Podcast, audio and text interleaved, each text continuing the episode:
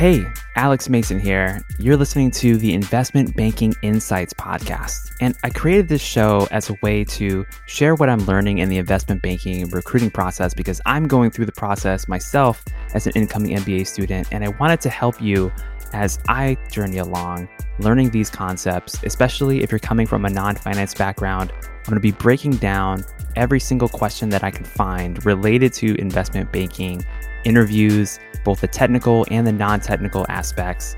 And look, we're going to be breaking things down from the very beginning, everything from accounting to enterprise value, equity, valuation. We'll even get into things like LBOs and IPOs at some point. I'll be releasing episodes several times a week. So join me on the podcast here. This is Alex. I'll see you over there.